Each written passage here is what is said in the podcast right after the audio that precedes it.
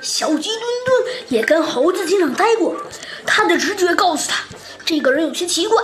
他立刻扑在了鸡小美面前，说道：“哼，你是谁？你这个陌生人！”哎呀，小朋友，你看我身着华丽，你哪见过穿着这么华丽的陌生人？哎，来来，小朋友，我告诉你，我这里有几个棒棒糖，你想不想吃？啊，可好吃，可好吃了。墩墩哥，我感觉鸡小美好像要说些什么，可墩墩，呃，可是小鸡墩墩呐，早就知道他要说些什么了。他小声的对鸡小美说道。没关系，鸡小美，我也看出来了，这个家伙有些问题。可谁知啊，那个人耳朵也不知道有多尖，他居然听到。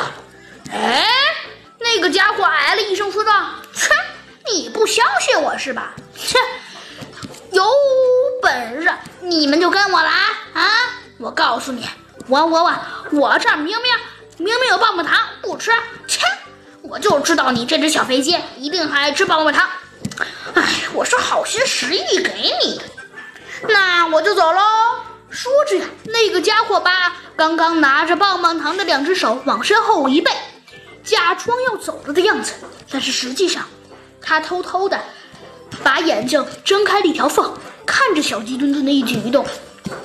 这虽然小鸡墩墩啊，也是一只，呃，也是一只呃警鸡吧，呵呵，只能这么叫了先。但是毕竟吃是他最大的诱惑力，小鸡墩墩不由得看着那两个棒棒糖，就是垂涎三尺，而且那还是他最喜欢的草莓西瓜味儿。我的妈呀！难不成小鸡墩墩真的就这样被陌生人给骗走了？